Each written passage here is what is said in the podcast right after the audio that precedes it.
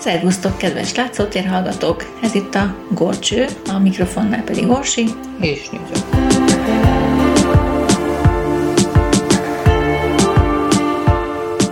És visszatérünk a szinte már elfeledett témánkhoz, a régi idők moziához. Mihez? A régi idők moziához. Ja, valami rémlik. Ugye? Már majdnem elfelejtettük. Szóval ott hagytuk abba, hogy még Murnaut nem fejeztük be. De ő hiányzott még a füle. Igen, szóval a német expressionistákkal foglalkoztunk, és köztük is Murnauval, Friedrich Wilhelm Murnauval, aki eredetileg ugye Plumpe névre keresztelték, vagyis hát, na, aki eredetileg Plumpe néven született, aztán sokat pumpálták, és ezért megváltoztatta a nevét. Nem a nemét, nevét. Szóval 1925-ben járunk, említettem, hogy ugye a legutolsó filmjének a, a nagy sikerének köszönhetően most több pénze volt, hogy újabb filmeket gyártson, és rögtön bele is fogott egymás után kettőbe. Igen, ez a legutolsó film, amit, amiről beszéltünk, ez az utolsó ember névre hallgatott, a Der letzte Mann, angolul The Last Laugh, az utolsó nevetés. Szóval ez volt az, ami nagyon sikeressé vált, és ezt eh, mi is nagyon méltattuk, mert szerintem nagyon-nagyon jó, jó kis filmecske Igen, ez volt a portás bácsis Igen, történetben. igen. A címből nem gondolnák rá, de Ami ilyen kis kamaradráma darab volt. Na most drámánál maradva, inkább vígjáték, de hogy színházi darabról lesz megint szó, ugyanis a következő filmje az a Tartufnak a megfilmesítése volt, az lett a címe, hogy Herr Tartuf németesen. A forgatókönyvet Karl Mayer írta Molière azonos című vígjátékából, és ez, ered, ez a mű az eredeti darabnak az alapcselekményét követi. hát egy kicsit megrövidítve és keretbe pakolva. Akkoriban ez egy divat volt, úgy látszik ez a keretbe foglalt történet. Igen. Tehát Murnau és Mayer kicsit leegyszerűsítette a sztorit, és kiiktattak több mellékszereplőt is, és igazából a három főszereplőre osztották le a szöveget, az Orgon, Elmire és a Tartufre, erre a három szögre koncentráltak. Hát igazából így Tartuf története film a filmben ezzel a kerettel, mert egy fiatal színész ö, szerkezdődik az egész film, aki ugye a nagypapáját meglátogatja, és hát ott a nagypapának van egy, Zsaltokoskodó házvezető nője, aki igen, hát ugye az öreget addig nyaggatja, meg frusztrálja, meg, meg teszi neki a szépet, amíg ugye rá nem íratja a vagyonát. És Igen. hát persze próbálja eláztatni ezt a színész srácot. srácot, mondván, hogy hát milyen léhűtő, meg minden egyéb, és Hát ő nem érdemli meg a megárt vagyont. a torkának a hideg folyadék, tehát ilyen léhűtők azok nem jók. Bizony, és addig-addig míg kiforgatja a vagyonából az öreg urat, és a színész unokát, azt pedig ugye ki, ki akarja semmizni, úgy, hogy ő ne örököljön semmit, mert hát ő nem érdemli meg. Csak hát aztán egyszer ez a színész onoka kiszúrja, hogy ilyen lassan ható mérget csempész a innivalójába az öregnek, és akkor na majd ő megmutatja uh-huh. ennek a gonosz házvezetőnőnek, hogy merről fúj a passzát szél, és akkor innentől kerül képbe a tartif történet. Igen, amit ő levetít igazából a nagypapinak. Mert hogy vándor, részszerűen. vándor mozisnak öltözik be a fickó, elmaszkírozva, ugye olyan szekérre jön, és akkor hogy helyi vetítéseket tart. És hát a levetített darab az a tartüf. Igen, szóval így kerül bele a film a filmbe. Egy nagyon érdekes szerkesztése van, szerintem. A tartők szerepét Emil Jennings, Orgont pedig Werner Krauss játszotta, Elmirét, Orgon feleségét pedig Lil Dagover, szóval elég parádés a szereposztás az akkoriban a legnagyobb német színészekkel játszatta el. Az operatőr pedig Karl Freund volt itt is. Ugye ő volt az egyik kedvenc operatőre Murnaunak, akivel jól együtt tudtak dolgozni. És hát ez elég nagy kincs igazából ez a film, mert nem sok vígjátékot rendezett Murnau.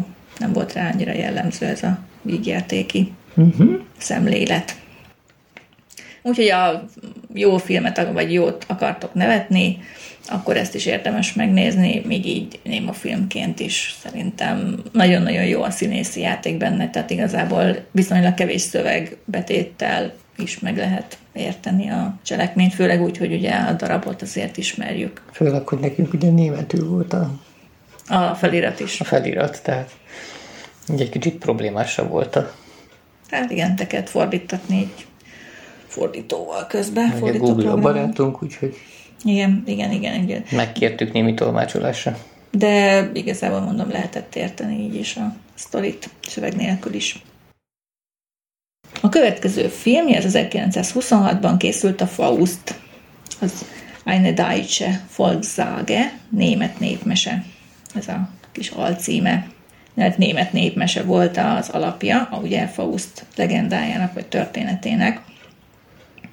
Én ezt egyébként nem is tudtam, hogy ez, ez egy ilyen népi történet, vagy legenda volt eredetileg, és Goethe, hát Goethe tette híressé a, a, ezt a történetet. A saját verziójában, igen. Igen, 1808-ban írta a klasszikus művét, a Faustot. Volt, hogy nem is Murnaut kérte meg először az UFA, vagyis az Univerzum Film Aktien Gesellschaft, ugye ez a produkciós iroda, hogy rendezze meg, hanem Ludwig Bergert, hogy rendezzen a filmet a Faust történetéből, mert Murnaut éppen a Varieté című filmhez kötötte a szerződése, meggyőzte a filmproducerét Eric Pommert, Emil Jennings, ugye a főszereplő, hogy Murnauval dolgozhasson együtt, és Murnau legyen a rendező. Úgyhogy ennek köszönhetjük, hogy ő rendezte meg végül. Szerintem megint egy elég klasszikus filmet sikerült összehozni. Igen. És a Faust volt Murnaunak az utolsó Németországban rendezett filmje, mert ezután az Egyesült Államokba utazott, és a Fox stúdióval kötött szerződést. Faustot a német expressionista filmművészet egyik legnagyobb alkotásának tartják mai napig is, különösen a filmtrükköket méltatják a filmben. Hát valóban rengeteg érdekes dolog volt benne. Tehát ezek az egymásra montírozott szendvics mozi részek, ezek meglepően nagy számban fordultak elő benne, és nagyon hatásosan illusztráltak uh-huh.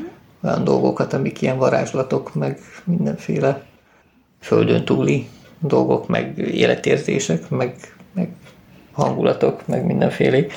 Meg nagyon-nagyon jók voltak a sminkek, meg a, hát a maszkok. Elég el voltak maszkírozva, és ugye itt ugye Mephisto elég föl is volt sokszor nagyítva, közel, közelképeket is mutattak ugye a, a, az arcáról, és, és az egész világra így, így ilyen szárnyas démonként így ráborul. Vetül az árnyéka, meg... Az ez ilyen nagyon, nagyon kifejező képek. Igen, igen, szóval kimondottan erős. Erős expresszív hatások jellemzik ezt a filmet is.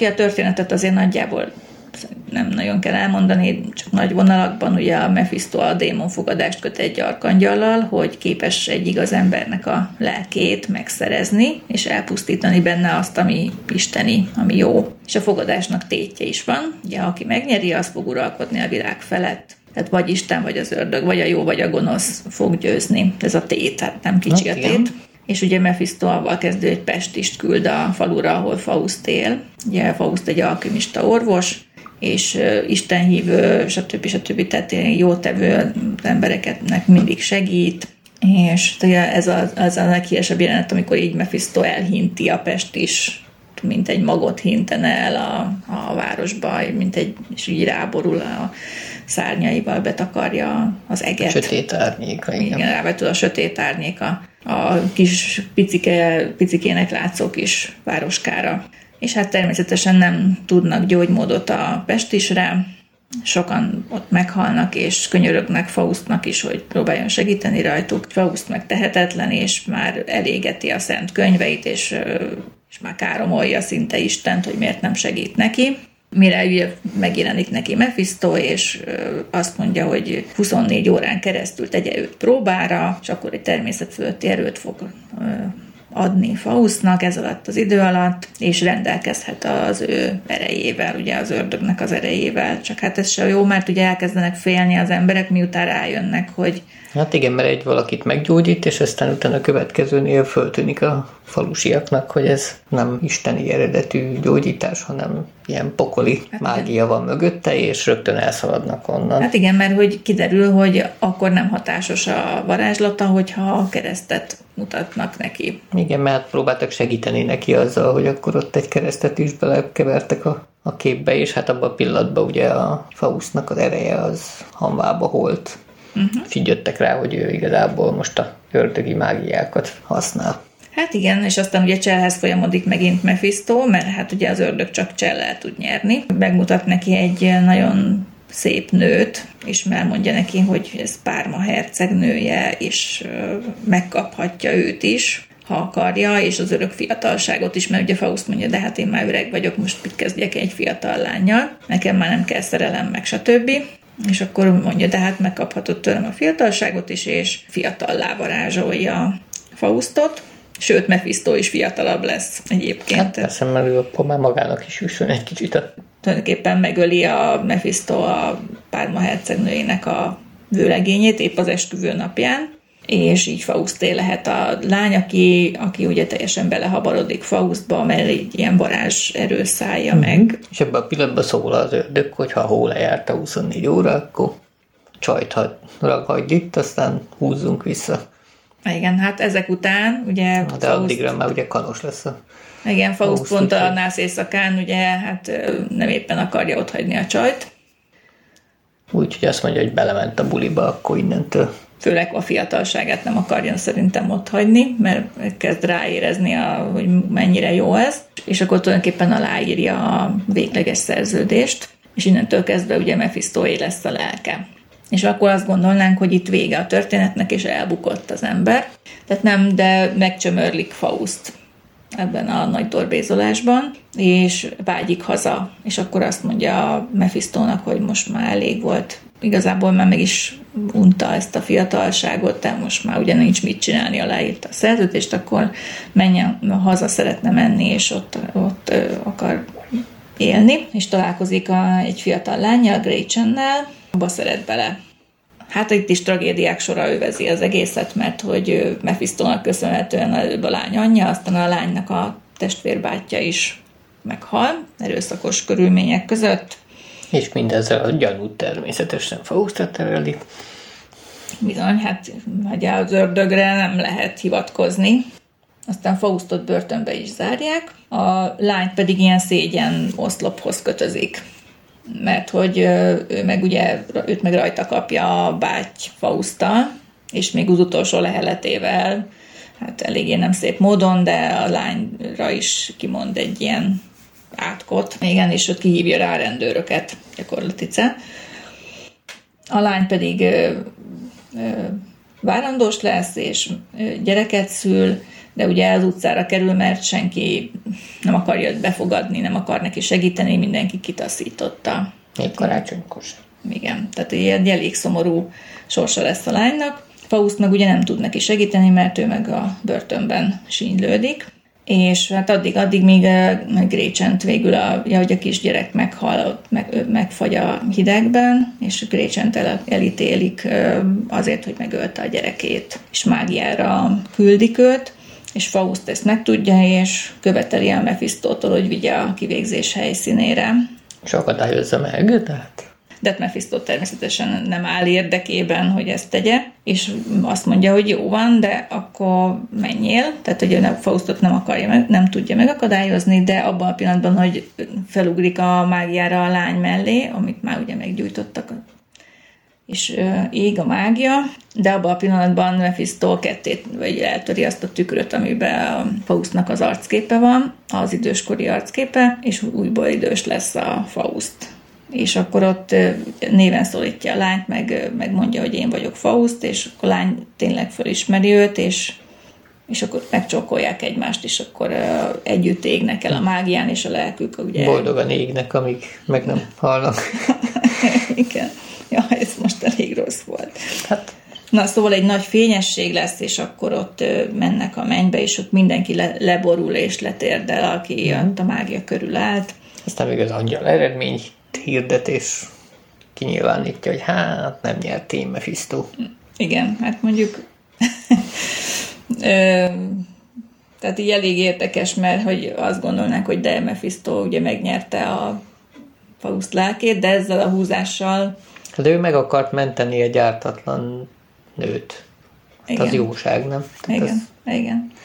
Tehát, hogy a szerelem végül is legyőzte, illetve hát ehhez hozzá kell, járult az, hogy Grécsen is szerette őt, és ön, tehát nem azért szerette, mert varázslat tartottam fogságban, hanem, hanem valóban azért szerette, mert és, és így, hogy idős, idősként is. Tehát itt már nem fűzte hozzá érdek vagy varázslat. Tehát az megtört az a varázslat, uh-huh. és, a, és úgy elkezdtek össze, és szerintem ez volt az, ami, amivel legyőzte az ördögöt, hiszen legyőzte a varázs erejét is.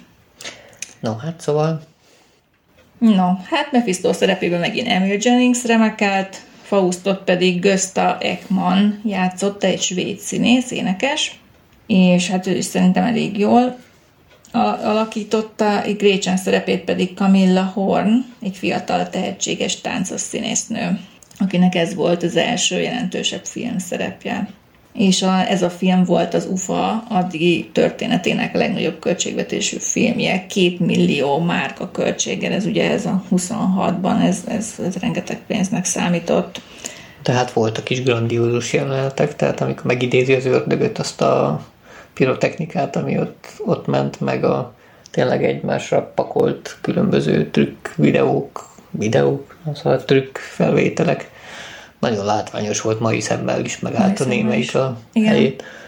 Hát nem jött be az a két millió márka bevételként, hanem csak a felét sikerült visszakapni a jegyek eladásával, de azt gondolom, hogy az utókor azért így is nyert a filmmel, ha maga a rendező nem is gazdagodott meg, meg a filmstúdió benne. E, egyébként tényleg nagyon sok jelenetet újra kellett forgatni, tehát nagyon gondosan és nagy, tehát sok munkával állították össze a filmet, két kamerával dolgoztak, és sok speciális effektust alkalmaztak. Például volt az a az a szerződés, ami, aminek a betűi így, így felizzottak, azt állítólag egy teljes napig vették filmre, annyiszor kellett újra játszani. Igen, hát szóval hogy gondoljunk bele, hogy a, úgymond analóg módon megcsinálni ezt, hogy egy kifeszített papíron lángoló betűk jelennek meg, azért az nem lehetett egyszerű. Aztán a filmnek a feliratai körül is adódott némi bonyodalom, ugyanis eredetileg Hans Kaiser német regény és drámaírót bízták meg a film feliratainak az elkészítésével, aki sok munkával készített is egy színvonalas szövegkönyvet. Az eredeti legendát és Christopher Marlowe, angol költő-drámaíró Erzsébet kori drámáját a Dr. Faustus életének és halálának tragikus története címűt ötvözte Goethe művének soraival, és hozzá is költött a saját gondolataiból. Tehát ez látszik, hogy ez elég nagy munka lehetett. És ez a szövegkönyv nem nyerte el mégsem a produkciós csapatnak a tetszését, és erre megbízták Gerhard hauptmann az irodalmi Nobel-díjas neves drámaírót, hogy 40 ezer márkáért írjon egy teljesen új feliratozást. Ugye hát neki volt sok egy felirat azért nem volt benne pedig. Hát igen. Hát azt, ha betűre De... lebontjuk, egész jó pénzt kapott érte. De ez se véletlen, mert hogy nem az ő feliratával jelent meg végül a film, bár kifizettek érte egy valak pénzt. Tehát ő egy nagyon neves író volt, és a két író jól össze is különbözött. Ráadásul az új szövegkönyv még kevésbé tetszett a produkciós csapatnak, és ezért mégis elővették a Kaisernek a szövegét, és azzal mutatták be a filmet. Aki Hauptmann. viszont nem fizettek. Hát valószínű kevesebbet fizettek. Tehát mind a kettőt kifizették, csak ugye itt volt némi nézetkülönbség a két író között. De hogy ne bántódjon meg Hauptmann, és ha már ennyi pénzt ugye belefetszöltek, akkor az ő verseit is kinyomtatták, és brosúraként árusították a mozikban a filmvetítéshez. Pedig nem tetszett nekik. Ja. Hát, érdekes dolog ez.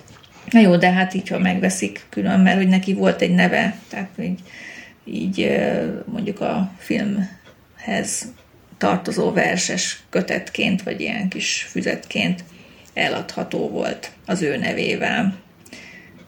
Hát látod, manapság hangos könyveket csinálnak, akkor meg néma könyveket csináltak ezek szerint. A filmnek több változatát is elkészítette Murnau, ezek eléggé különbözőek egymástól.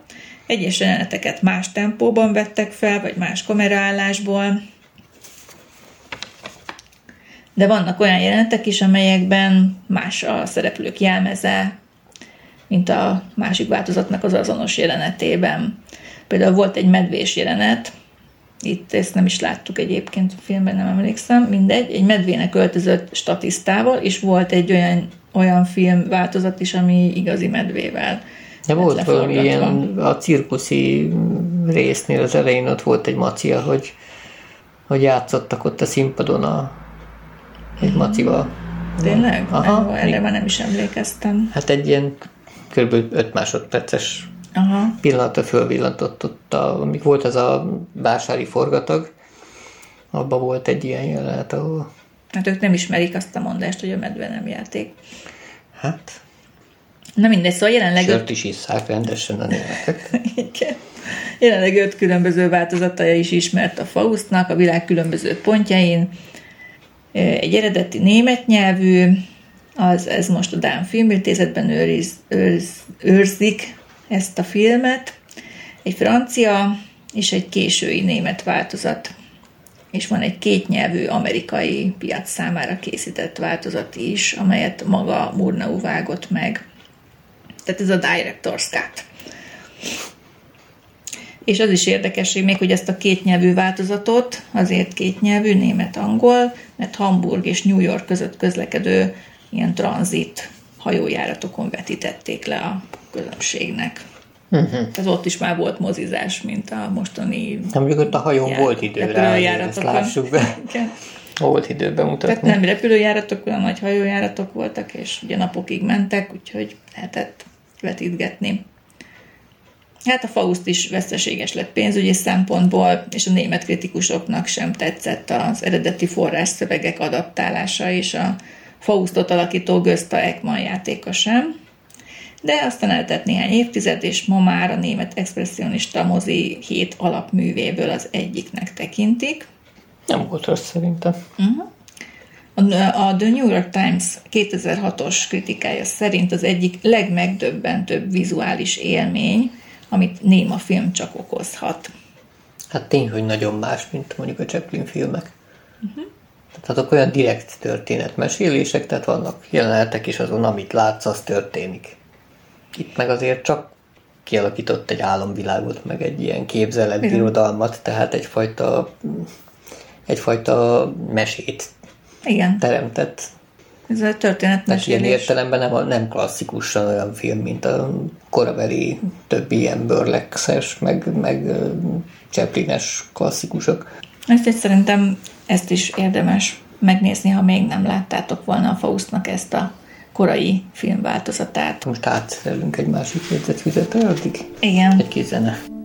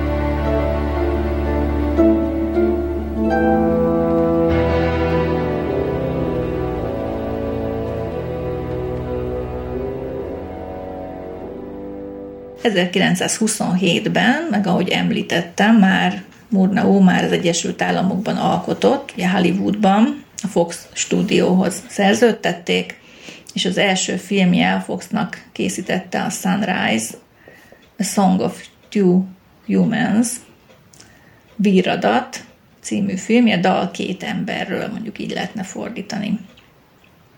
Ez egy romantikus dráma, és Herman Zuderman, remélem jól mondom, 1917-es novellás kötetének egyik művéből, a Kirándulás Tilszitbe című történetből írta Karl Mayer a forgatókönyvet, és így adaptálta a filmhez. Az akkoriban újdonságnak számító Fox Movie Tone rendszert alkalmazták a film meghangosításához, így a Sunrise lett az első játékfilm, amely alá szinkronizált hangeffektusokat és zenét használt a látványhoz. A film egyik zenei betétes Charles Gounod marionett temetési menete. Ezt később Hitchcock televíziós sorozatának, az Alfred Hitchcock Presents-nek használták főcímzeneként, egyébként így zárójában. A film női főszerepét Janet Gaynor játszotta, a férfiét pedig George O'Brien. De ketten szerintem nagyszerűen, de Janet Gaynor ki lehet emelni. Kimondotta jogot mind a kettő. A film 1929-ben az első Oscar gálán elnyerte a különleges és művészi képek díját, Janet Gaynor pedig megkapta az 1927 és 28-as év legjobb női főszereplőjének járó díjat ebben a filmben, és a hetedik Mennyországban és az Utca Angyala című filmekben nyújtott alakításáért. Tehát ekkoriban még több filmért is adtak. Igen, ekkor nem egy filmért adtak Oscar díjat, egy filmben játszott szerepért, hanem több évet néztek meg, és minimum kettő, de inkább több filmben kellett nagyon jó alakítást nyújtania egy adott évben, vagy mondjuk kettőben, és akkor még így kaphatott Oszkárt. Valahol én ezt kicsit igazságosabbnak tartom. Uh-huh. És ez a férfi főszereplőkre is nyilván igaz volt. Szóval Janet Gaynor volt az első női Oscar szobornak a, vagy hát női ö, díjazottja az Oscar szobornak az eset. Oscarra. tulajdonosa, igen. A legjobb férfi főszereplőnek Emil Jennings-et választották ugyanebben az évben. A két filmjében nyújtott szereplése alapján, hát itt pont ebben a Sunrise-ban már nem ő szerepelt, de a másik két filmben meg igen. A harmadik Oscar díjat ezért a filmért, a fényképezés kapta egyébként, Charles Rocher és Karl Struss. Nem tudom, hogy Struss, azt hiszem Struss és nem Strass, Struss. Jó. A filmet a mai napig az egyik legnagyobb filmes alkotásnak, a néma, film, néma filmes korszak legkiemelkedőbb művének tartják. Az amerikai filmintézet a száz legjobb amerikai film közé sorolta, így, hogy német volt a rendező, és ugye a forgatókönyv író is részben. Hát erős képek voltak ebben is nagyon. Bizony. Kameramozgások is mindent, tehát nagyon jól összerakták. Sajnos az eredeti negatív a Fox stúdióban egy tűzben megsemmisült 1937-ben. Egy fennmaradt másolatból készítettek új negatívot. Jó, hát hú, hát most a történetről mondjuk leginkább az volt jellemző, hogy nem voltak nevek. Tehát a férfi az férfi volt, a nő meg nő volt, és nem volt nevük, mert nem volt lényeges. Tisztára megfelelő magyar alkotmánynak. Igen, a férfi volt a férj, a nő pedig a feleség. Igen. És volt nekik gyerekük is egyébként, és ott az anya és az apa szerepeket töltötték És a férfi be. volt az apa. Igen, igen, így van. Szóval a nevük nem volt fontos, mint ahogy az sem, hogy hol és mikor élnek, ezt így le is írták a film elején, mert a, az előszóban, hogy ez tulajdonképpen bárkivel megtörténhet, bárhol ez a történet, ezt, ezt írták így, vagy vetítették így előre.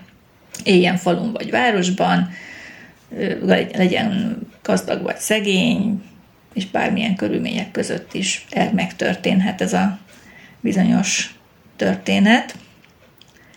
ami avval kezdődik rögtön, hogy egy, látunk egy nagyon szép nőt, aki ott unatkozik a kis faluba, és hát kiderül, hogy ő tulajdonképpen azért van ott, hogy ezt a férfit, a nagy, nagybetűs férfit elcsábítsa a feleségétől. A nagybetűs nőtől. A nagybetűs nőtől, és becsábítsa a, a nyüzsgő nagyvárosba és arra akarja rávenni, hogy hát adja el ezt a farmot, de hát kérdezi a férfi, hogy akkor mi lesz a feleségével. Hát a feleséget, hát igazából történt vele valami baleset, ami mondjuk beleesik a csónakról a vízbe, mert ugye ez egy vízparti település, és akkor, akkor balesetnek álcázott gyilkosság tulajdonképpen erre akarja rávenni a férfit. Ő meg ugye csak várja a történéseket, és Hát a férfi először tiltakozik, de aztán belemegy a dologba, látszólag, de aztán, mikor elhívja a feleségét ugye kirándulni, az meg nagyon-nagyon örül, és nyakába ugrik a férjének, hiszen már nagyon régóta úgy, úgy vette észre, hogy nem foglalkozik vele a férfi, bármit tesz, bármi úgy kedveskedik, meg kedvébe jár, nem foglalkozik vagy se vele, se igazából a kislányukkal sem egy ilyen kis két éves forma kisgyerekük van. Na, hogy mindegy, szóval elmennek kirándulni, a gyerek otthon marad a dadusával, vagy, a, vagy nem tudom, ez nem derül ki igazából hát egy, egy, egy, nénivel egy idősebb nénivel. Lehet, hogy a lánynak, a, vagy a nőnek az anyukája. mindegy. És, és végül is a férfi nem tudja megtenni azt, hogy a, a nőt vízbe löki tehát amikor elindul felé, akkor a nő elkezd neki könyörögni, és sírni, és megy, megesik rajta a szíve, és, és nem tudja megtenni. Ezek után a nő viszont érthető módon idegenkedik tőle, és nagyon megrémül, és félni kezd. Hát és elfut. Föl, nyúlcipőt, és és elfut. Musti. Igen, a férfi pedig utána, és végül is eljutnak a városba, ahol egy nagyon-nagyon szép napot töltenek együtt, mint hogyha újra szerelmes pár lennének, és akkor ismerkednének meg, tehát elkezd újra udvarolni a feleségének, tehát virágot vesz neki. Meghamisztatja étteremben, étteremben mennek. Fényképezkedni mennek. Igen, készítetnek egy saját vagy egy, egy fotót kettejükről, akkor elmennek utána valamilyen vidámparkszerű helyre, és a végén valami vacsorázó helyen kötnek ki, és aztán onnan csónakkal mennek vissza, mert hogy ezt a települést legegyszerűbb ilyen hajóval megközelíteni, és nekik van egy ilyen saját kis vitorlásuk. És, és hát útközben kitör a vihar, és már majdnem ott vannak a, a part közelében, de és akkor a férfi, hogy védje a nőt, odaadja neki azt a nád kéve köteget, amit saját maga számára rejtett el a hajóban, hogy ő ugye... Hogy majd amikor az asszony jól vízbe löki, akkor ő majd abba kapaszkodva. Úszton ki, és mondja azt, hogy jaj, jaj, baleset történt.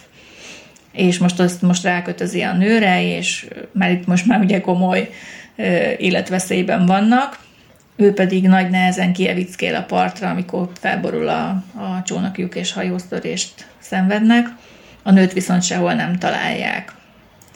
És akkor itt nagyon kétségbe esik, ugye az egészet nézi az ablakból ez a másik kígyószerű nőszemély, Hát aki kifundálta ezt a... Aki ezt az egész mérget csepegtette a férfinak így képletesen, és sugdosott a fülébe mindenféle dolgokat.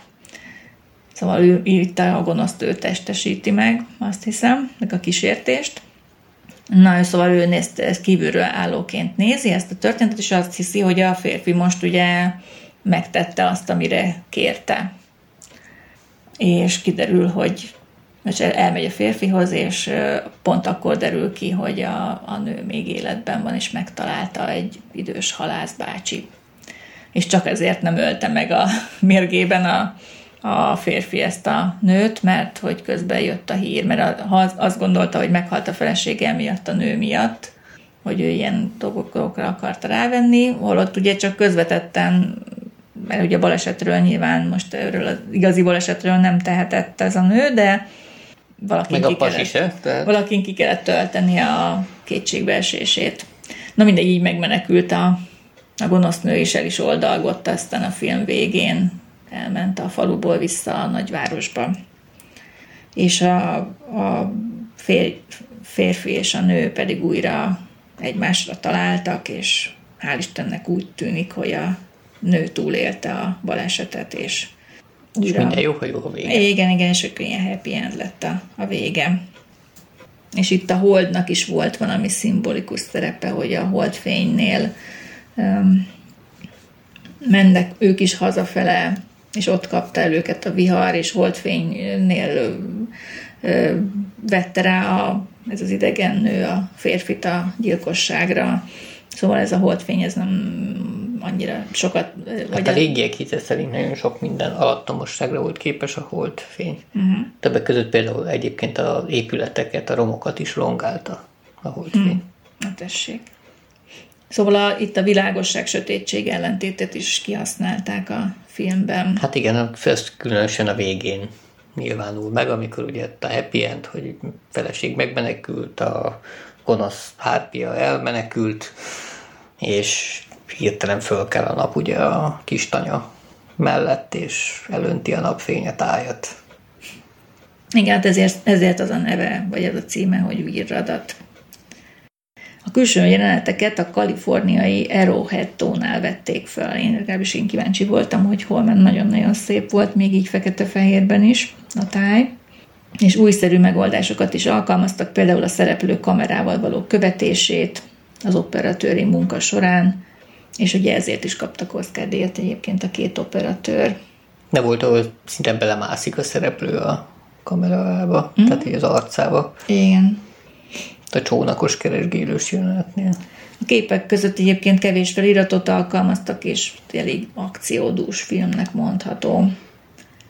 Nem, pillanatig nem érezted úgy, hogy, hogy unalmas vagy valami, hanem úgy egész jól meg volt töltve. Mm és hát valóban ugye nem véletlenül volt a, a dal két emberről, ez az alcíme, mert hogy ez, így, ez is ilyen szimbolikus, hogy egy vershez vagy dalhoz hasonlít a film, a szimbolikus rendszerével, például a hold, a tó, az éjszaka, a sötétség és a hajnal az új kezdetnek a szimbolikáját alkalmazza, tehát az a szimbólumokat. És rengeteg képi ellentét jelenik meg a filmben. A történetet pedig újra feldolgozta Veit Harlan, német rendező, az 1939-es Die Reise nach Tilsit, vagyis Kirándulás Tilsitbe című filmjében. Hát nem úgy, mint az eredeti műnek a címe is ez volt, amiből a forgatókönyv készült. De hát ebben már sokkal kevesebb volt a szimbolizmus és a finomság, mint a Többek között megnevezték filmjében. a várost is. Igen.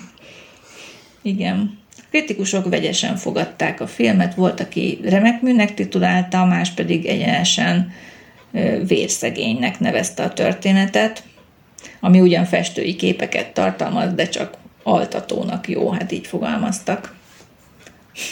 Uh-huh. Hát mi nem aludtunk el rajta, szerintem. Nem, mert ott másmilyen tó volt, nem altató.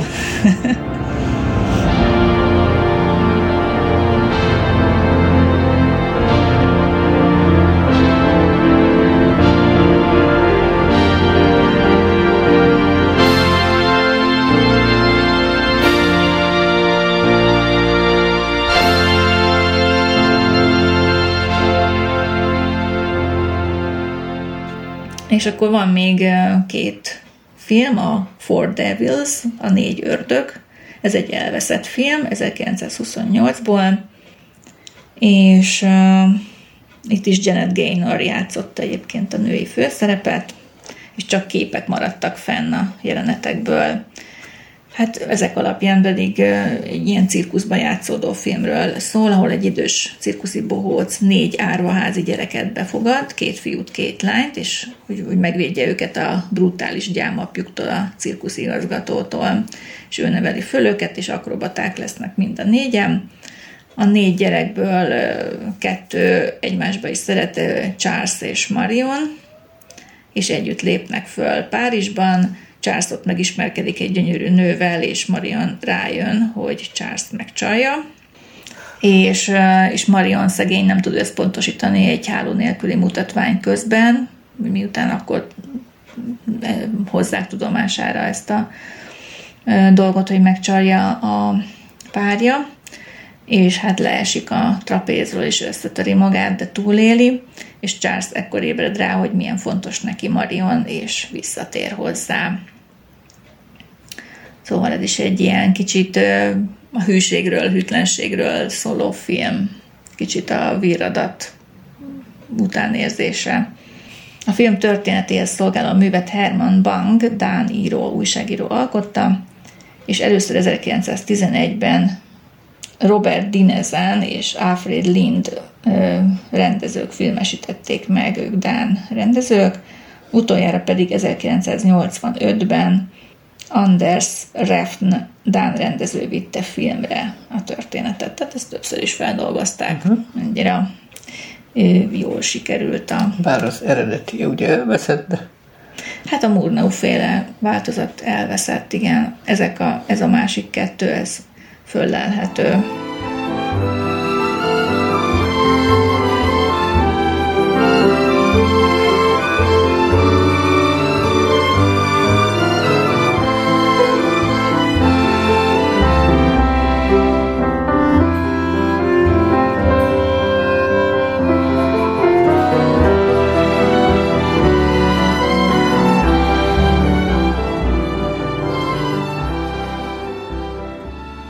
És akkor van még a City Girl, a Városi Lány című film 1930-ből. A film Elliot Lester Mad Turtle, vagyis Mocsári Teknős című színdarabja alapján készült, és hát a nagy gazdasági világválság idején játszódik. Lem Tustin apja megbízásából Csikágóba megy, hogy eladja a családi földjeiken termelt gabonát a terménytősdén, Nagyvárosban betér a vasútállomás közelében egy olcsó gyorsétterembe, és ott megismerkedik Kéttel, az egyik ottani pincérnővel. Hát Kétnek pont elege van már a nyüzsgésből és a lótás futásból, és arról ábrándozik, hogy majd egyszer leköltözik vidékre, és hogy mennyire is jó vidéken élni. Lem pedig az újságokból megtudja, hogy a a búza ára meredeken csökkenni kezdett, ezért sietve eladja a termést hát olcsóbban, mint amit az apja kiszámolt neki előzetesen. Persze csak attól tart, hogy ha még egy napot vár, akkor már semmit nem fog érni az egész. Igen. És ezt jól gondolta. És ezt jól is gondolta, de ugye az apja egy nagyon szigorú ember, akitől így nagyon tart az egész család. Lem elveszi feleségül kétet, egy ilyen hirtelen ötlettől vezérelve, úgyhogy kidobja neki a... Nem Szerencsés ütiszerű valami. Szerencse automata, kidob neki egy cetlit, hogy aki tetszik neki, most gondolsz, akire azt. most gondolsz, azt vett feleségül, és akkor boldoggá, boldogok lesztek. És hát két pedig igent mond neki, gyorsan össze is házasodnak, és megsürgönyözi a szüleinek, hogy másnap érkezik, és kéttel együtt, akit ugye ott ismert meg egy étteremben, és nagyon helyes lány. És haza is mennek, boldogan futva érkeznek meg a házhoz, mint két szerelmes pár. Ott az anyuka jól is fogadja a kétet, viszont az apa, mint a, nem tudom én, keresztül nézve a gyakorlatilag. Vasvilla szemekkel döfi föl kb. mind a, a fiát is, meg a, meg a kétet hát is. Már arra gondol, hogyha ilyen rövid úton gyorsan hozzáment a fiához, akkor biztos valami rossz életű csaj. Mert hát csak úgy nem adja magát egy tisztességes asszonka. Igen. Az úgy kérheti magát legalább még egy napig. Na, hát igen. És hát kérdőre is vonja a lányt négy szem közt, hogy hát mit remél az ő fiától, és a lány megmondja, hogy nem remél ő semmit, ő csak szeretni akarja, és hogy szeretik egymást, és nekik pont elég ennyi. És itt jól össze is különböznek, mert mire az após ugye felé, fejéhez vágja kétnek, hogy akkor lehet elmenni, és hogy nem kívánatos személy ő, mert hogy kétnek jó fel van vágva a nyelve, és ugye visszaválaszolgat apósnak, aki aztán meg is üti, tehát így pofon üti a lányt a végén, és akkor a, a lány meg teljesen maga alá kerül. Hát igen, próbál a lemnél szerencsét pró- próbálni, egy kicsit segítsen érvényesíteni a igen, hát ezt elmondja. de hát a, igen, elmondja a férjének. Jobban, jobban tart a fatertól, mint a... Igen, és nem áll ki a feleség mellett elég egyértelműen, bár egyetért vele, de ugye jobban fél a, az apjától. Főleg amikor a nyuci is elkezdi, hogy ó, oh, nem volt ez semmi, majd megoldjuk. Igen, igen, mondta, hogy bízza csak rá, bízza csak rá, majd ő megoldja, majd ő beszél kéttel, és, és így el van sikálva az egész történet. De a helyzet az még tovább romlik, ugyanis másnap érkeznek az aratómunkások, és azok meg ugye hát eléggé kaján módon el, kikezdenek a kéttel, mint városi kisasszonyjal. És az egyikük meg, az meg is próbálja elcsábítani kétet, már hogy menjen el vele, hiszen látszik, hogy Lem meg két éppen, hát nem morcosak éppen, morcos, morcosak, igen, és nem is beszélnek egymással. És ez, hát ugye ilyen kis településen ennek hamar hírek el, hogy éppen összeveszésben vannak. Viszont ugye, amikor a két lemapja rajta kapja kétet és meket, akkor azt gondolja rögtön, hogy... Hogy, hogy igaza volt, és igen. ez tényleg kikapós menyecske. Igen, és hogy két meg el akarja hagyni, és ezt el is mondja Lemnek, aki hát hiszi is, nem is, de végül is igazat ad az apjának, és nem a, nem a kétet hallgatja meg, hogy hát ő mit mondana, hanem, hanem az apjának a szava az, ami mindenek fölött van. És aznap este olvassák az újságokban, egy hatalmas vihar közeledik a, az állam határhoz, mert Kanadában már végig söpört, az apa erre közli a fáradt és lefekvéshez készülődő munkásokkal, hogy akkor most nincs lefekvés, hanem van tovább aratás, mert le kell aratni a lábon maradt gabonát még, az összeset. Tegyük hozzá, hogy dupla pénzt ígér, meg mindent, Igen. tehát kifizeti a túlóradíjat. Igen. Neki is fognak, de meg közben ugye két körül legyeskedik, és hát tulajdonképpen megzsarolja, miután vonakodik a lány vele menni, és ott hagyni a férjét, hogy hogy hát beszünteti a munkát az embereivel, és, és ezt a kétre fogja kenni, hogy ezt a két javasolta nekik, hogy szüntessék be a munkát, és így ugye menjen tönkre a gabonája az apósnak. Ugye két nyilván nem szólt ilyenekbe bele, de nem lát más kiutat, hogy, mint hogy elmenjen meg kell, és hát ír egy búcsú levelet. A... Nem a meg kell menjen el, hanem hogy meglógjon. Igen, ja igen, bocsánat, hogy nem, nem, nem akar elmenni. Nem mindegy, meg... nem a meg kell megy el, hanem inkább igen. lelécel. Igen, hogy nem lát más kiutat, mint hogy elmenjen, mert meg kell, nem akar elmenni, maradni nem tud. De ezt le is írja egy levélben. Tehát... Igen, és hogy ő továbbra is nagyon szereti a lemet, de hát nagyon fájt neki, hogy nem állt ki mellette, amikor olyan helyzetben volt, hogy szüksége volt lett volna rá, és hogy nem hitt neki, ami, tehát amit ő, amivel ő védekezett, azt nem hitte el a, a férje. És miután el, elolvassa ezt a levelet, ráébredt, hogy, hogy igazából kétet jól cserben hagyta, és hogy jó nagy tévedésbe volt eddig. Mm, megverekszik meg kell, és ellopja a kocsiját, és utána ered Kétnek, aki utol is ér, és vissza, vissza a farmra, mert rábeszéli, és bocsánatot kér, és, és minden elrendeződik, de hogy is volt ez, és akkor az apja le akarta őt lőni, mert ugye Igen, azt... mert azt mondta a munkásoknak, hogy amelyik elhagyja először a tanyát, azt lelövi. És, és amikor ellopta, amikor ellopta a kocsit a Meg lem, hogy, hogy megkeresse a csajt, akkor robogott a kapu feléje az éjszakában, és a fater azt hitte, hogy éppen most lóg az első munkás, ezért szépen majdnem lelőtte a saját fiát. És akkor itt békült össze a fiú meg a apja, és az apja mondta is, hogy majd ő megkeresi akkor ezt a kétet, ne legyen semmi kétség, a apa a segítség, de hát aztán mondta neki a lem, hogy az az ő dolga.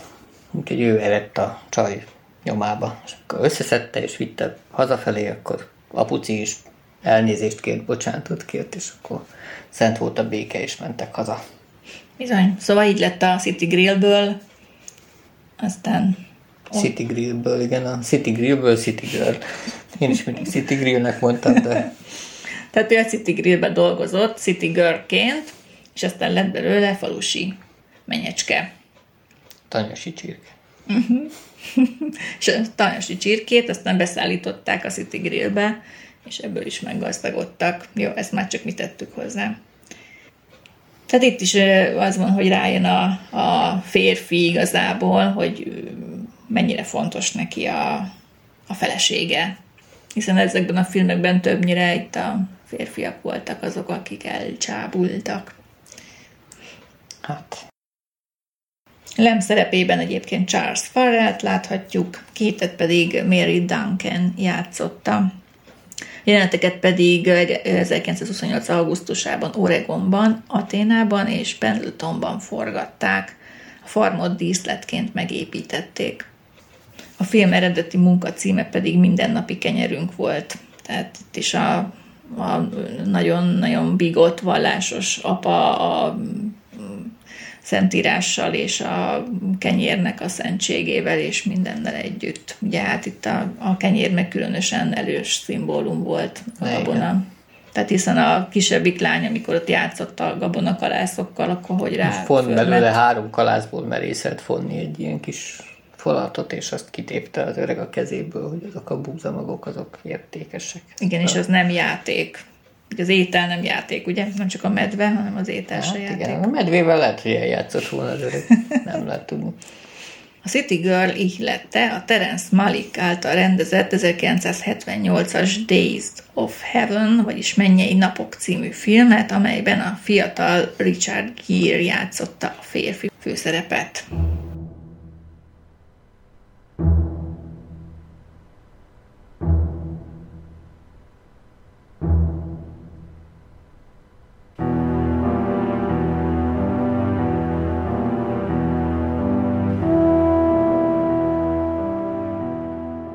Jó, és akkor egy utolsó filmünk van még, a Tabu, a Story of the South Seas, vagyis a Déltengerek története, vagy a Déltenger meséje. 1931-es film, és hát igazából a, az előtörténete, hogy Murnau, miután az előző két filmje nem volt túl sikeres a mozikban, össze is különbözött a Fox stúdiónak az új tulajdonosával, ezért tulajdonképpen elment forgatni saját maga költségéből a Bora Borára, Tahitire, és ott forgatta le a következő filmjét, a Tabut. A film műfaja szerint docufiction, Szeretett volna lenni. szeretett volna lenni. Tehát igazából ez egy ilyen mm, összvér műfaj, ugye a dokumentumfilmből és a fikciós filmekből. Van benne ugye ilyen elem is, ha akarom ezt, ha akarom azt, de egyik sem igazán. És két részből áll. Az első rész a Paradicsom címet viselte.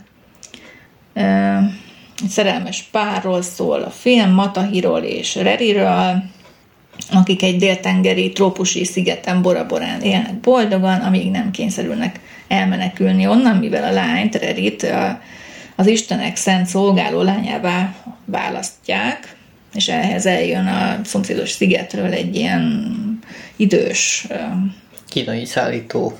hát ilyen, hát ilyen, ilyen őslakosnak nézett ki, de ilyen idős emberke, akit a szomszédos sziget bízott, szigetnek az uralkodója bízott meg azzal, hogy válasszon egy újabb szolgálót az isteneknek, ami csak azért gáz, mert hogy ha ilyen Isten szolgálója lesz, akkor ő neki Istennek kell lennie, vagyis érinthetetlennek, tabunak kell lennie.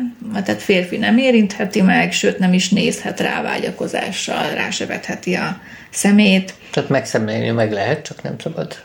Igen. És hát az a lány közben beleszeretett ugye a Matahiba, és Matahi is szereti őt. És hát látszik a lányon, amikor kihirdetik, hogy ő lesz a, a kiválasztott, az önkéntelenül jelentkező, akkor hát nem őszinte a mosoly az arcán éppenséggel. Hát igen. És ott mindenki örül, és mindenki boldog, és táncol, és így, meg úgy, csak ő nem. Tehát ő ilyen szomorkás arccal, meg sírós arccal ott ücsörök köztük. Ez a férfi meg nagyon félelmetes, a már aki kiválasztotta őt, mert ilyen, ilyen hajthatatlan, tehát ő a törvény, ő a, tehát olyan, mint hogyha a tabut ő állítaná, ő mondaná meg, hogy ki legy, mi legyen tabu és mi nem. Na mindegy, a lényeg az, hogy az a szerelmes párnak sikerül megszöknie, és elmenekülnie csónakkal egy másik szigetre, ami már, amit már a franciák gyarmatosítottak, és megjelent ott a civilizáció, és bemutatja azt is, hogy hogyan használják ki az őslakosokat a civilizált fehér emberek, többek közt a gyöngyhalászat témáját veti, veti föl. Ugye ez a Matahi nagyon ügyes gyöngyhalász lesz, de a pénzét azt rendszeresen hát elköltetik vele, úgy, mert nem ismeri a pénznek az értékét, és állandóan átvágják. És azt a kis kevés pénzecskét, amit megtakarított, azt, hát igazából nem is nagyon kell neki mire költeni, mert hogy megvan a kis fűkunyhójuk, ugye ezen az éghajlaton nem igazán van gond. Nem kell hőszigetelés. Nem is, nincs gond a kajára, nincs a, a, ruházatra. Tetőre, te, meg ilyenek. Igen, igen, tehát így nincs mire kölcsön, tehát nem is értékeli igazán azt a pénzt, amit kap. Hát az még érdekes, hogy a film címéről, hogy ez tapu néven írták, ez egy polinész szó, amit ugye tabunak ejtettek 1943 előtt Tongán, és ebből származik az angol tabu szó. Ez az a bizonyos Tonga szigetek, ahol ugye volt a vulkánkitörés nem régiben, és ahonnan ki kellett menekíteni az embereket. A film forgatókönyvét Robert J. Flaherty és Murnau írta, és a nyitó jelenet kivételével Murnau is rendezte. Flaherty-ről annyit érdemes tudni, hogy ő a dokumentumfilm és az úgynevezett néprajzi filmeknek az atya, a leghíresebb filmje a Nanuk az Eskimo. Ez nekem ilyen ismerős hangzik egyébként, lehet, hogy láttam okay. valamikor. Tehát ez egy híres film, híres dokumentumfilm. Tehát ő nagyon értette az őslakosokkal történő forgatásod, és már járt korábban Óceánián, és Murnau tulajdonképpen megismerkedett vele, ilyen 28-ban azt hiszem, és, és együtt is elmentek óceániba, óceániába, és itt jött Murnaónak az ötlete, hogy akkor csinálhatnának közösen egy filmet. Leherti meg ugye boldogan mondta, hogy akkor ő a tapasztalatát átadja és, és segíteni fog, tehát ő olyan segédrendezőként lett leszerződtetve. Viszont az problémás volt, hogy a produkciós cég az gyakorlatilag nem nagyon adott pénzt ugye a szerződés ellenére, szerződés ide vagy oda, és Murnau-nak, Murnau viszont be akarta fejezni a filmjét, és, és akkor azt mondta, hogy akkor saját költségvetésből fogja megoldani.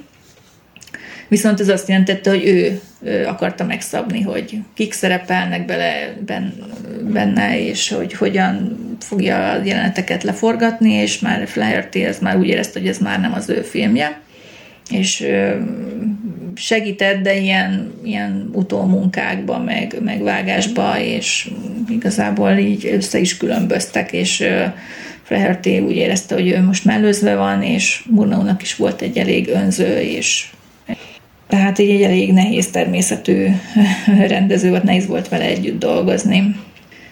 És az is érdekesség még, hogy, hogy főként őslakos, illetve félvérszereplőket alkalmaztak a filmben. Tehát ez a Reri nevű lány, ő, ő, neki nem ez volt a neve, hanem Anne Chevalier. Ő ugye félig francia volt, a Matahi nevű őslakos fiú viszont valóban Matahi nevű srác játszotta, és nagyon sok szereplő így ottani lakos volt. Jó, hogy nem sértődött meg. Mert? Körülött volna a Matahari. Hm. Szóval Murnau és Flaherty együtt írt egy történetet, Túria címmel, és közösen vágtak bele a forgatásba, a Túria pedig egy legendára épült, amelyet Flaherty hallott még annó egy másik filmes munkája kapcsán. A Túria már sok olyan elemet is tartalmazott, amelyet néhány évvel később a tabuban felhasználtak, illetve hát Murnau végül felhasznált. Na most akkor időbe visszaugrottunk. Igen. Uh-huh. Igen. Jó, csak mert előbb mondtad, hogy még egy film van hátra, elmondtuk a tabut, és visszakanyarodtunk egy korábbihoz. Nem, ez a tabunak az előtörténete. Ja, aha. Igen, és uh, ugye mivel nem volt elég pénze Murnaunak befejezni a filmet, meg kellett kurtítani a költségvetést, ezért hazaküldte a hollywoodi stábot, és kiképezte a benszülötteket, hogy végezzék el a stábnak a munkáját gyakorlatilag. Uh-huh. Tehát még a stáb is benszülöttek állt, egyedül az operatőr volt ez, aki, aki hát nem őslakos volt. És a, a forgatókönyvet is átírta, a címét is megváltoztatta, tehát nem Turia lett már, hanem Tabu. Mm, ezt azért tette, hogy nehogy jogvitába keveredjenek a velük előzőleg leszerződött produkciós céggel. De hát ahogy említettem, Flaherty-nek ez már így nem felelt meg. Végül az első jelenetet, a nyitó jelenetet ő rendezte, a többit pedig Murnau. Az operatőr Floyd Crosby volt, aki végül aztán azt hiszem Oscar díjat is kapott a, a, a, ezek, a képekért egyébként nagyon jól volt tényleg filmezve. Ez a, ez a fekete-fehér volt, de, de nagyon-nagyon visszaadta az ottani környezetet. És hát van egy cápás jelenet is, amit szerintem elég jól oldottak meg ahhoz képest, hogy akkoriban milyen eszközök állhattak rendelkezésre, de rengeteg ilyen, ilyen tényleg dokumentumfilm jellegű jelenetet is belecsempésztek, bár közel sem annyit gondolom, mint Flaherty tett volna benne.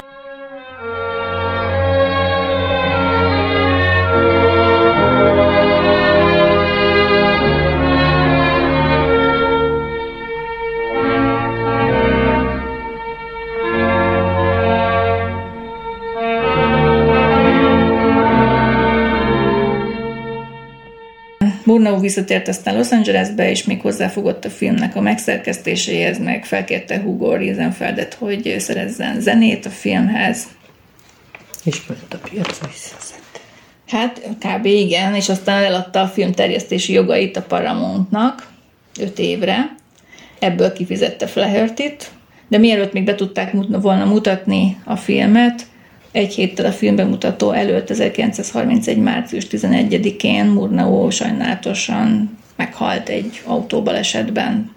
Egyedül egy sikert könyvelhetett el ez a film, mert ez is veszteséges lett, hogy az operatőr Floyd Crosby ugye megkapta a legjobb fényképezésért járó Oscar díjat. Igen.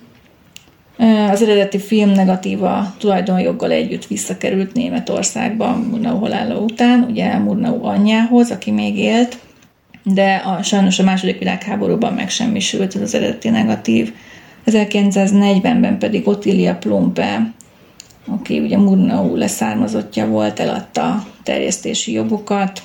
1948-ban újra kiadták a filmet, de már kivágtak belőle 5 perc jelenetet, tehát olyan tartalmakat, amik mondjuk mesztelenkedés volt benne, vagy valami egyéb kifogásolható dolgok voltak benne.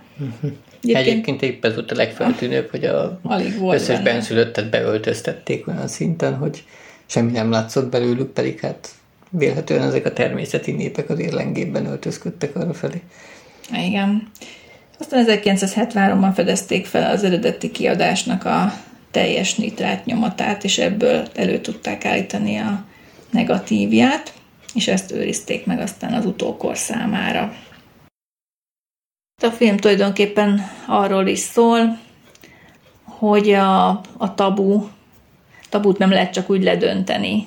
Tehát a tabu utána ment a, a fiataloknak, gyakorlatilag mint hogyha ez az idősebb őszhajú férfi aki üldözte őket szigetről szigetre, az képviselte volna ezt a végzetet vagy tabut, aki létrehozta, hogy a, hogy a lányból tabu legyen, és tulajdonképpen be is teljesítette ezt a, ezt a tabunak kirót sorsot, mert a végén csak magával, vagy csak elment vele a lány önszántából, és, és ugye elvitte a hajóján a, arról a gyarmatosított szigetről, és a fiú ugye végül már majdnem ott voltak, hogy együtt el tudnak, tovább tudnak szökni egy másik szigetre, de mire megszerezte a hozzá a szükséges pénzt, hogy ugye hajóra tudjanak szállni, addigra pont a, a lány búcsú levél levelét tudta csak elolvasni, és még utánuk tudott menni, és úszva próbálta utolérni a hajót, ami eleve lehetetlen volt, már ezt a vitorlás hajót, amin az öreg ember elvitte, a, mint a, a halál vitte volna el a, a, a fiatal áltatlan lányt, és amikor már utolért és megkapaszkodott a, a kilógó ilyen horgonykötélbe, akkor a, a férfi csak így hátra nyúlt, és így rezignált arccal elvágta a késével a kötelet, és így gyakorlatilag így megpecsételődött, hogy már nem fogja tudni utolérni a fiú, és látszott, a, ahogy mutatták, hogy egyre lassabbak a karcsapásai, és a végén ugye megadta magát, és elmerült, pedig ugye nagyon jó úszó volt. Szóval a, a, a tabunak a szellemisége győzött, a, a racionalitás, meg a, meg a szerelem, meg tehát ez egy, egy ilyen nem happy endes film, hanem, hanem itt, itt tulajdonképpen a babonaság győzött a, a józanész és a nem is tudom, emberi, emberi gondolatok felett, az emberi érzések felett. Még a babonák csak babonák maradnak, és itt ezek a természeti népek nagyon hittek benne, és ő rájuk hatott is ez, míg mondjuk a, a fehér emberek, akik odajöttek, azok egyáltalán nem foglalkoztak ilyenekkel, és tulajdonképpen ők ki is maradtak ebből a világból, és nem mondom, hogy nem érte őket tragédia, de, de ez a fajta hitvilág, ez tulajdonképpen ez a dokumentumfilm őrizte meg így, így a fehér emberek számára ezt a legendát, meg ezt a, ezt a hiedelemvilágot. Mert különben lehet, hogy soha nem tudnánk, hogy mit jelent az, hogy tabu.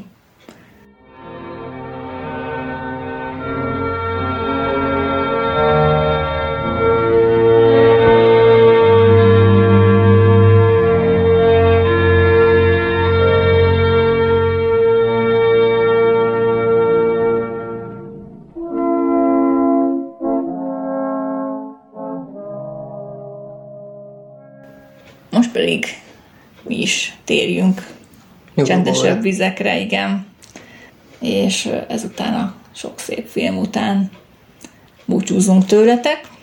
Meg az évadtól is, nem? Meg az évadtól is, ez volt az évad utolsó gorcső adása, és akkor találkozunk Szent Iván éjjelén. Egy jó éjszakát! Jó éjszakát! Sziasztok! Sziasztok!